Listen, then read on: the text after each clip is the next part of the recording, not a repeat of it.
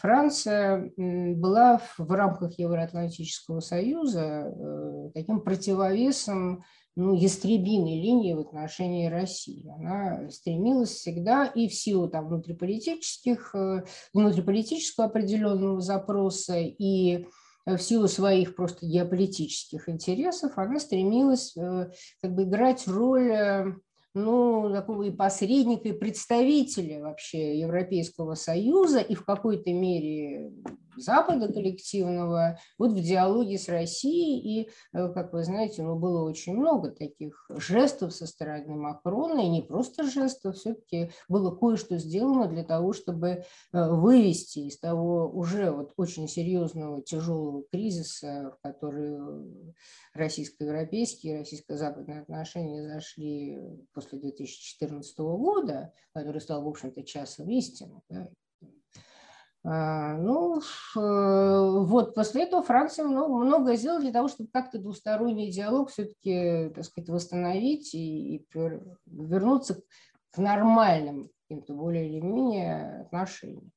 Вот. Но сейчас, э, вот э, на почве всего, что происходит, а в общем-то мы действительно видим, что разворачивается, переходит вот это, вот это такой полуподспудный э, противостояние России и вот этого нового, вот этого западного проекта, э, глобалистского, глобального проекта нового мира, э, вот это противостояние переходит в совершенно другую стадию, потому что совершенно очевидно, что речь идет не только, конечно, об Украине, которая и сама по себе, ну, все мы понимаем, какое это имеет э, значение для России, и вот в этой ситуации, э, в общем, в позиции Макрона, конечно, вы знаете, это, наверное, та, та ситуация, которая требует делать выбор. Требует делать выбор, действительно. И Макрон, в общем-то, в принципе, в основном, конечно, присоединился. Он и раньше действовал, в принципе, в русле евроатлантической стратегии, логики всегда он не выходил за пределы, но в ее рамках вот пытался, так сказать, то ли внешне, отчасти не внешне, вот я говорю, вот такую поддерживать как бы возможность а, действительно подлинной нормализации отношений с Россией. Э, сейчас мы видим, что несмотря на то, что все равно какие-то элементы все-таки сдержанности там, в позиции сохраняются, ну, в частности, вот в экономических вопросах, в вопросах санкций, а, ну, тем не менее, он, конечно, и французские вот те элиты, которые стоят за ним, поддерживают его, он, конечно, присоединился уже к такой, в принципе, в целом, самый жесткий в этом контексте... Давление на Россию. А что касается Марины Ле Пен, понимаете, ну, во-первых, конечно, не, не стоит, так сказать, здесь считать, что она может. Она, вероятность существует, но она очень мала того, что она победит. В любом случае, даже если она победит, ну, мы знаем, как это было даже с Трампом миллиардером, причем его положение, опирающимся на одну из двух э, крупнейших партий политических страны, республиканцев, и тем не менее ему практически связали руки да, и не дали ему действовать.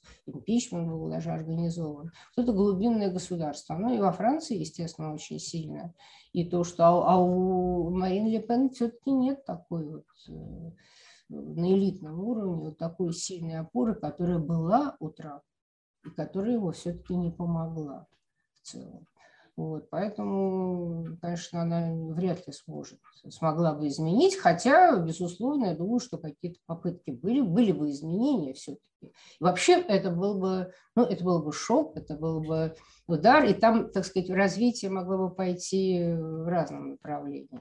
Вот. Что касается еще раз вот о Макроне, да, Макроне, ну, я думаю, что, конечно, все равно он будет так или иначе, это будет зависеть, конечно, еще от э,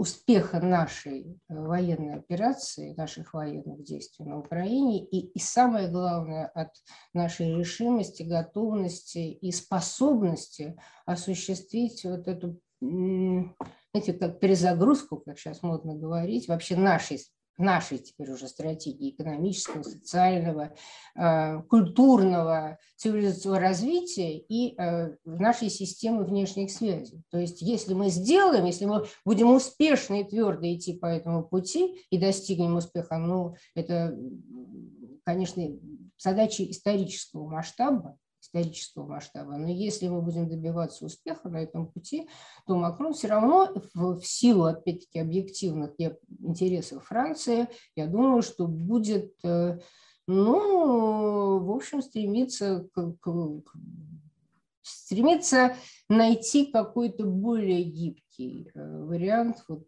э, так сказать, взаимодействия Европы с Россией, вот, хотя мы прекрасно понимаем, что в общем, основной вектор э, идет в сторону, конечно, такого серьезного разрыва.